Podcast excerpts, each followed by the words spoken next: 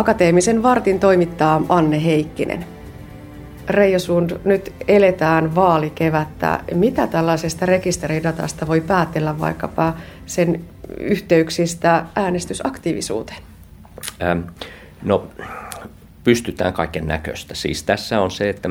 että kun Suomessa oli tämä henkilötunnus käytössä, niin ähm,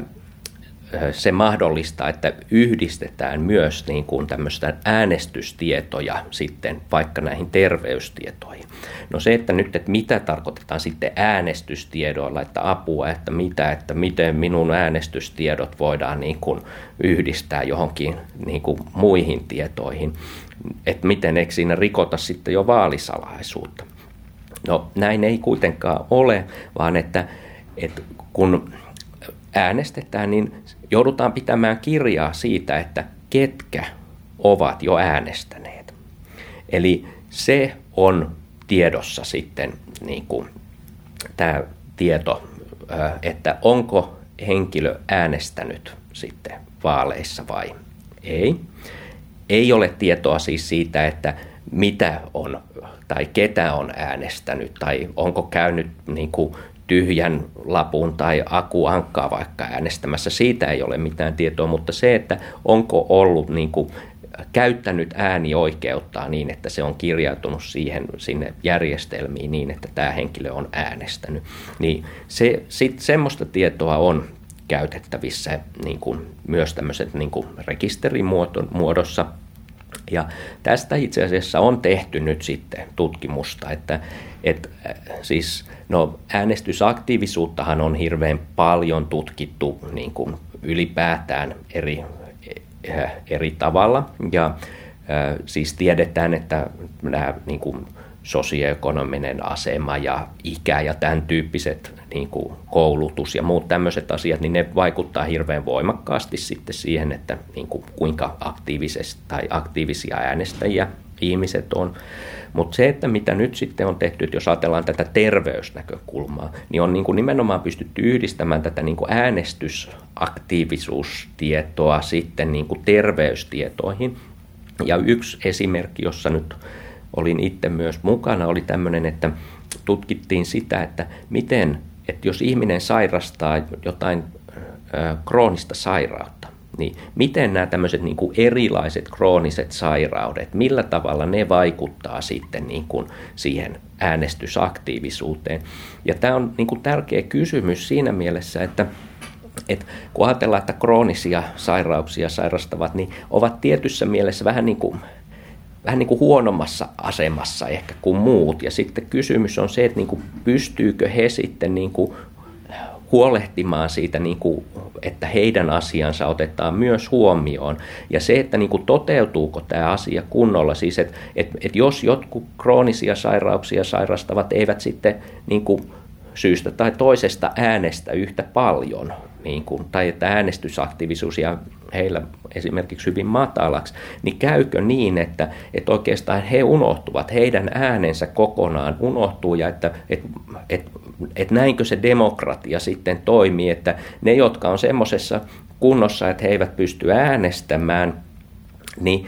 eivät he pysty sitä omaa ääntään käyttämään ja sitten käykö niin, että ne asiat jää sitten vähän niin kuin pienemmälle huomiolle sen takia, kun sitten äänet menevät sitten tai tulevat sellaisilta muilta, jotka ehkä sitten äänestävät semmoisia ehdokkaita, jotka tota, mieluumminkin ajavat heidän asioitaan kuin sitten niin kuin tämmöisten ehkä jotenkin vähän huonommassa asemassa olevien ryhmien. No, no tämmöinen siis tutkimus pystyttiin tekemään, jossa oli nyt useampia sitten kroonisia ää, sairauksia katsottu ja no sieltä ei nyt ollut ehkä yllättävää, että, että jos on niin kuin, tota, esimerkiksi dementiaa sairastavia, niin heillä oli selvästi matalampi äänestysaktiivisuus sitten kuin, kuin tai äänestysprosentti kuin mitä muilla. Mutta ähm, sanotaanko, että ei, siellä ei ollut nyt niin kuin ihan mitään niin kuin ihan mahottoman silleen suuria eroja. Että aika monet niin kuin näytti, että se äänestysprosentti aika hyvin niin kuin on kohtuullisen lähellä sitä niin kuin koko väestöstä nähtävää äänestysprosenttia myös näissä näissä eri ryhmissä. Toki siis oli erinäisiä ryhmiä, jossa se oli vähän matalampaa. Ja sitten oli, oli semmoista pientä viitettä siihen, että esimerkiksi ne, jotka on niin kuin syöpää sairastaneet. Heillä niin kuin näyttäisi olevan pientä viitettä siitä, että he jopa pikkusen niin kuin aktiivisemmin äänestävät kuin väestö keskimäärin. Mutta niin kuin tämmöisiäkin niin kuin asioita pystytään tutkimaan sitten rekistereiden kautta. Ja että ehkä tämmöinen, tämä tutkimus antoi semmoisen niin kuin tietynlaisen niin kuin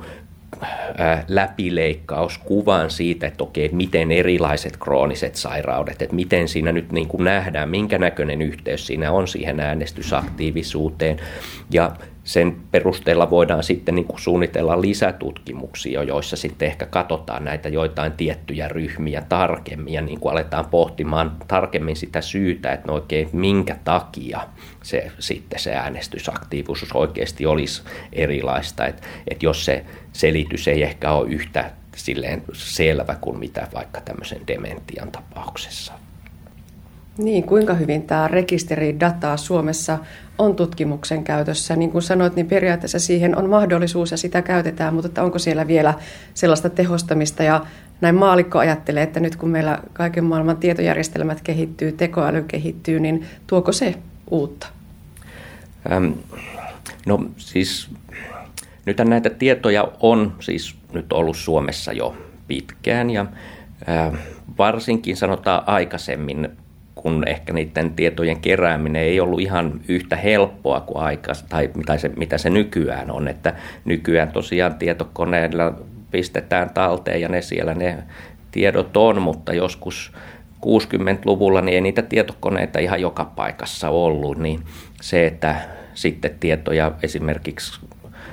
kaikki sairaala poistoilmoitusrekisterin tiedot, eli aina kun henkilö on lähtenyt sairaalasta, niin silloin on erillinen tämmöinen paperinen lomake täytetty ja lähetetty sitten silloiseen lääkintöhallitukseen. Ja,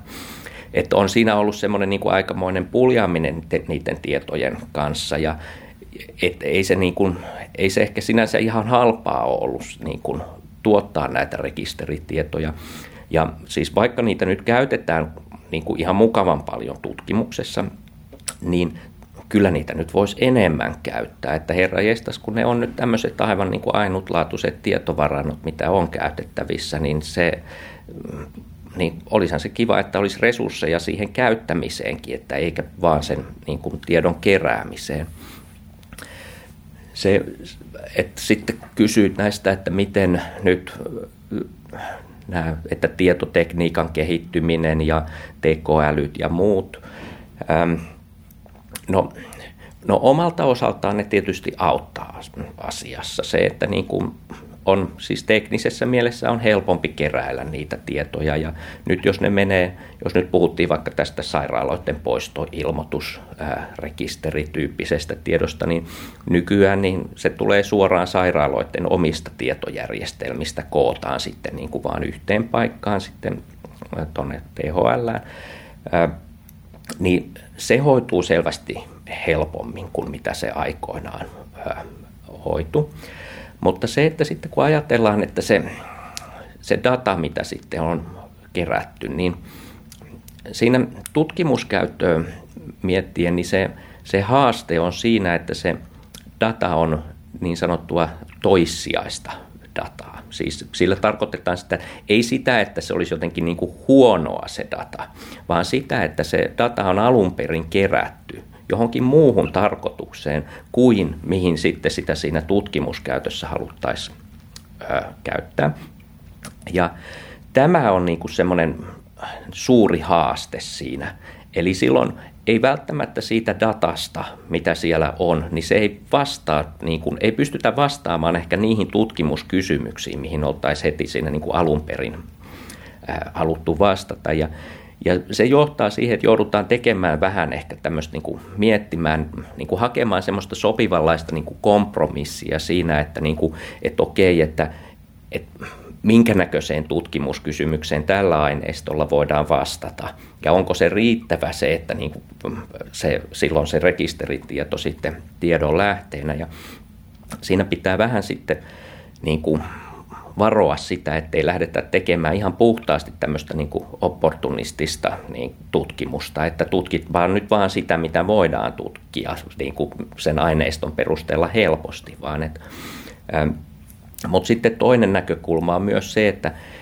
että kun nyt kun periaatteessahan sitten sen aineiston perusteella voi lähteä sitten myös tekemään tutkimusta, mutta se on oikeastaan niin kuin vielä huonompi vaihtoehto se, että koska näissä niin kuin aineistoista löytyy kaiken näköistä. Ja se, että jos meillä ei ole semmoista niin kuin jonkunnäköistä sopivaa kysymystä, mitä me lähdetään sieltä aineistosta katsomaan, vaan lähdetään vähän tämmöinen niin kuin kalastelemaan, että mitäs kivaa sieltä nyt löytyy, niin se ei kovin usein johda niin kuin hirveän hyviin lopputuloksiin. Toki joskus voi löytyä jotain yllättävää sieltä, mutta käytäntö on kyllä kertonut sen, että tyypillisesti semmoisessa tapauksessa, jos lähdetään ihan tota, aineiston perusteella liikkeelle, niin tuloksena on äh, ihan triviaaleja löydöksiä. Eli se olisi niin kuin tiedetty etukäteen jo, että okei, tuommoisia yhteyksiä siellä tietysti löytyy. Niin se, niin sitten jos puhutaan nyt näistä sitten tekoälystä ja muusta, niin, niin siinä helposti sitten voi olla, että lähdetään tekemään sitä semmoinen niin kuin ihan puhtaasti se aineistopohjaisesti ja, ja mun mielipiteeni on se, että se ei ole se paras tapa, vaan mieluummin sillä tavalla, että sieltä vähän ensin identifioidaan se, että mikä se asia nyt, mikä voisi olla kiinnostavaa, mihin juttuihin se siellä niissä rekisteritiedoissa voisi liittyä, ja sitten todetaan, että okei, että se tämmöinen niin kuin manuaalisesti sen kattominen ja hakeminen sieltä, niin on ehkä liian työlästä, mutta semmoinen, kun niin kuin ohjataan se tämmöinen tekoäly tai mikä ikinä se menetelmä onkaan, niin, niin kuin, niin kuin katsomaan sitä asiaa, mistä tiedetään, että mistä potentiaalisesti voisi jotain kiinnostavaa löytyy, niin se on ehkä semmoinen, missä se hyötysuhde on sitten paras, mitä sieltä saadaan ulos. Ylipäätään tässä nyt on, että hirveästi puhutaan tekoälystä ja big datasta ja muusta tämmöisestä ei niissä oikeastaan ole ollenkaan kyse mistään uusista asioista, että ihan samat jutut on ollut olemassa niin, niin kauan kuin, no sanotaan viimeistään siitä lähtien, kun tietokoneita on alkanut olla ja aineistoja, että, että näistä jutuista niin 80-luvulla niistä puhuttiin tämmöisinä expert systems nimikkeellä, sitten 90-luvulla se olikin data mining, 2000-luvulla se oli sitten business intelligence, sitten 2010 niin sitten tuli big data ja nyt sitten aletaan puhua sitten enemmän sitten näistä tekoälyjutuista ja kaikissa on sama idea, eli että käytetään nyt jotain menetelmiä näihin isoihin aineistoihin ja ajatellaan, että ne aineistot ja ne menetelmät sieltä tuottaisi automaattisesti ratkaisuja kaikkiin mahdollisiin ongelmiin. Ja vaikka näissä jutuissa on ovat hyvät puolensa, niin siinä on kyllä semmoinen niin tietynlaisia niin kuin fundamentaalisia niin kuin väärinymmärryksiä ja niin kuin semmoista vähän niin kuin liiallista uskoa siihen, että mitä se data voi olla ja että mitä sieltä voidaan tuottaa. Että, että kun kyllähän se nyt asia on niin, että, että kyseessä on kuitenkin empiirinen tutkimus myös, kun käytetään näitä rekisteridatoja, niin ei, ei tämmöisen empiirisen tutkimuksen rajoja pystytä näillä niin kuin millään menetelmillä rikkomaan. Että se, että se data, että koska se on tämmöistä sekundääristä dataa, niin se, se luo ne rajoitteet, millä niin kuin, mitä siitä ylipäätään voidaan saada irti, että, että pitää miettiä tai ajatella sitä, että, tai ensin pitäisi tietysti miettiä, että mitä se data ylipäätään on. Ja se, että helposti ajatellaan, että data on sitten että se on tietoa tai että se on informaatiota tai, tai jotain tämmöistä, mutta mä uskaltaisin väittää niin, että datassa ei ole informaatiota. Informaatio on jotain, mitä tuotetaan datasta ja taustatietämyksestä. Ja tällä tarkoitetaan sitä, että no, no tarvitaan jo itse asiassa vähän taustatietämystä siinä, että jos me nyt oltaisiin jotain dataa jonnekin tietokoneelle tallennettu. No siellähän se periaatteessa olisi niin kuin nollia ja ykkösiä. Mutta jos ei meillä ole mitään tietoa siitä, niin kun, että siellä on jotain nollia ja ykkösiä, niin ei se data kyllä kerro niin oikeastaan yhtään mitään. Mutta sitten jos me tiedetään, että, että okei, että se onkin nyt johonkin tietyn tyyppiseen tiedostoon vaikka tallennettu, ja sitten tiedetään, että okei, että ehkä se on tämmöinen jonkunnäköisen datamatriisin muodostaa, missä on sitten havaintoja ja siellä on muuttujia, niin kyllä se sitten alkaa saamaan vähän niin kuin muotoa se data. Mutta meillä on aika paljon, tarvitaan taustatietämystä ensin siihen, että okei, että ne on tämmöisessä muodossa. No se, että sitten, että mitkä on vaikka muuttujien sitten nämä nimet, onko ne X1, X2, X3, ei ne kauheasti kerro, mutta heti jos niihin on sitten saatu liitettyä jotenkin vaikka vähän edes kuvailevampaa nimeä, niin kyllä ne sitten alkaa kertomaan niin kuin jostain sitten se data. Mutta se, että mitä se sitten loppujen lopuksi on, että miten tässä on valittu sitten se, että mitä niihin nyt rekisteritietoihin on oikein kerätty, että miten on päätetty, että mitkä on niitä ilmiöitä, mistä sitä tietoa pitää saada, miten on tehty sitten se niin kuin havainnointi niin, että jotain tästä niin kuin todellisuudesta saadaan niin kuin systemaattisesti ensin niin kuin havaittua ja miten on sitten päätetty, että miten nämä niin kuin tehdyt havainnot pystytään sitten muuttamaan ja kirjaamaan dataksi sitten jotenkin systemaattisessa muodossa, niin siinä joutuu pohtimaan tämmöisiä niin kuin mittaamisen kysymyksiä ja sitten toisaalta semmoisia esimerkiksi, että minkä näköisiä luokituksia ja muita käytetään. Ja, ja sitten parhaassa tapauksessa saadaan sitten data aikaiseksi, joka on siis tämmöinen niin kuin symbolinen tai systemaattisesti symboliseen muotoon niin kuin tuotettu kooste sitten niistä joistain valituista asioista, mitä on niin kuin pyritty havainnoimaan sitten todellisuudesta. Ja data, vaikka se olisi kuinka isoa, niin se on aina niin kuin aivan niin kuin minimaalisen pieni tämmöinen niin kuin, äh, ote tai tämmöinen niin kuin näkymä siihen niin kuin todellisuuteen, mitä on. Ja se ei koskaan voi se, niin kuin se data niin kuin olla lähellekään sitä, mitä se oikeasti se todellisuus on. Eli aina se data tietyssä mielessä luo, että jos tutkijalla on tutkimuskysymys ja hän haluaa käyttää jotain menetelmiä ja hänellä on joku data, niin silloin tutkija itse asiassa on tämmöisessä omassa tämmöisessä niin kuin, tota, tekomaailmassaan. Semmoisessa, niin kuin, minkä hän on niin kuin parhaassa tapauksessa siis pystynyt itse rakentamaan, valitsemaan, että mistä asioista nyt on tehty sitten jonkunnäköisiä havaintoja, miten ne on saatu tämmöinen systemaattisesti operationalisoitua ja sitten muutettua dataksi, ja sitä dataa analysoidaan. Ja ei se ole todellisuus, se datamaailma. Se on jotain ihan muuta. Sinne on päästy operationalisoinnilla, ja siellä voidaan sitten tehdä analyysejä. Mutta se, että niin kuin miten sieltä sitten päästäisiin takaisin sinne todellisuuden tasolle, niin siinä täytyy tehdä sitten tämmöinen operationalisoinnin käänteistoimenpide, eli sitten niin kuin tehdä tulkintoja sieltä niistä asioista ja toivottavasti löytää sitten semmoisia, niin että, että vaikka se data on hyvin pieni niin kuin näkymä sitten ehkä siihen todellisuuteen, niin sieltä jos löydetään jotain systemaattisia asioita, niin voi olla, että niin kuin ne systemaattiset asiat, joita he siellä datassa kuvaavat, niin ehkä niitä nähdään myös sitten niin kuin ihan todellisuuden tasolla.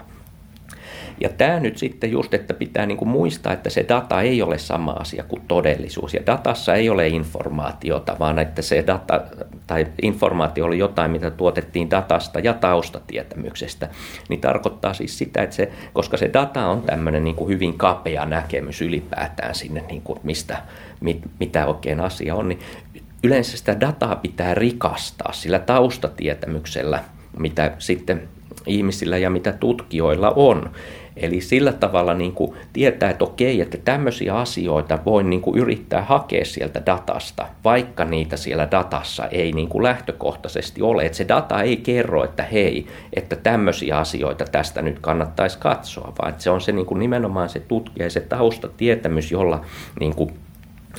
voidaan päästä johonkin niin kuin kiinnostavaan, jotain, millä voidaan tuottaa jotain niin kuin informaatiota sieltä datasta.